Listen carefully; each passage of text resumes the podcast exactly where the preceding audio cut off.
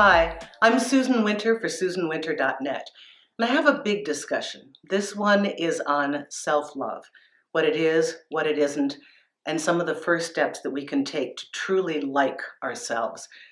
Now, like everybody else, I write about it, I talk about it, but I think it's taken me a number of years to really peel back the layers to see what this is all about and what it is authentically. Like most of you, I think I was thrown off in the initial part of my life looking at self love because I was confused by the people that were a walking advertisement for how wonderful they were. The women who are always bragging, oh, I'm so beautiful, and all these men want me, and the guy who's like, oh, I'm so successful, and oh, I did this and I did that. Even on Facebook, constant promo you know the the extended bio where they rewrite their entire history to make themselves some amazing person. And i i look at this and i think you know that's not self-love. That is the hope that if all of you buy this that i'm sending out that maybe if enough of you think well of me then i can like myself. So real self-love i think begins much smaller. I believe it begins with agreeing with ourselves, to be in agreement, to be in agreement with the choices we've made, the values that we hold dear, to stand behind those choices that at any point in our life seemed real and true and authentic for us.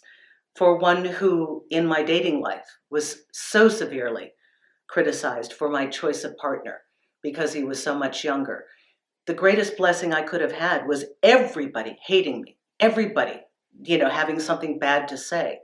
In the beginning, I was so sensitive to it. But in time, when nobody else was there, but I knew that I wasn't going to give up this person because it was real and true for me, that I could turn away from what society thought, I started to like myself because I accepted that I was living my truth. And I wasn't going to give up my truth for their truth. And I think that was the beginning of living in agreement with myself. And once, uh, when we get to the point that we live in agreement with ourselves, it becomes less important what other people think. That aggrandizement that you see on Facebook and the bluster and the posturing of people kind of, it's so transparent when you do start to like the choices that you hold dear and when you stand up for the beliefs that are true and real, when what you think is how you act, and that there's a union between thought and words and actions, then you start to feel a sense of appreciation. I'm not saying you're in love with yourself because we have this idea that we would love ourselves as we love our beloved, but it's a very different feeling.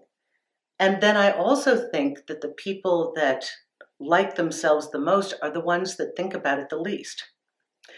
The people who are probably the closest to self loving, in my estimation, would be the people that are so involved in their purpose here in life, in giving to something, no matter what they do, whether they run an animal shelter or they're taking care of nature or they're helping children or they're a poet or an artist, that they're so involved in the moments and days and thoughts of their life that they want to contribute for the betterment of all, that I think they are the happiest and perhaps the people that most closely resemble what I would call loving oneself.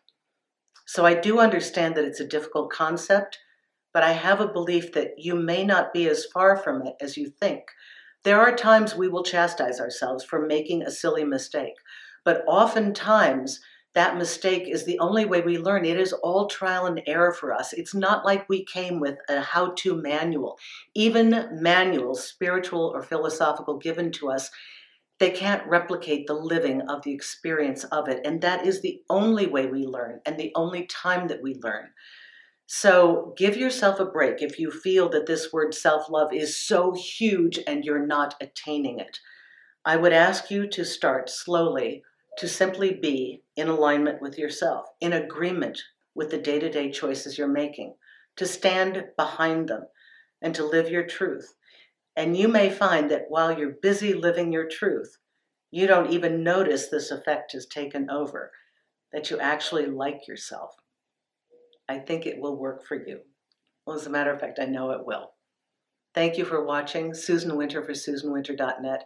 And if you prefer to listen to podcasts, please subscribe to The Susan Winter Show on iTunes. Thank you.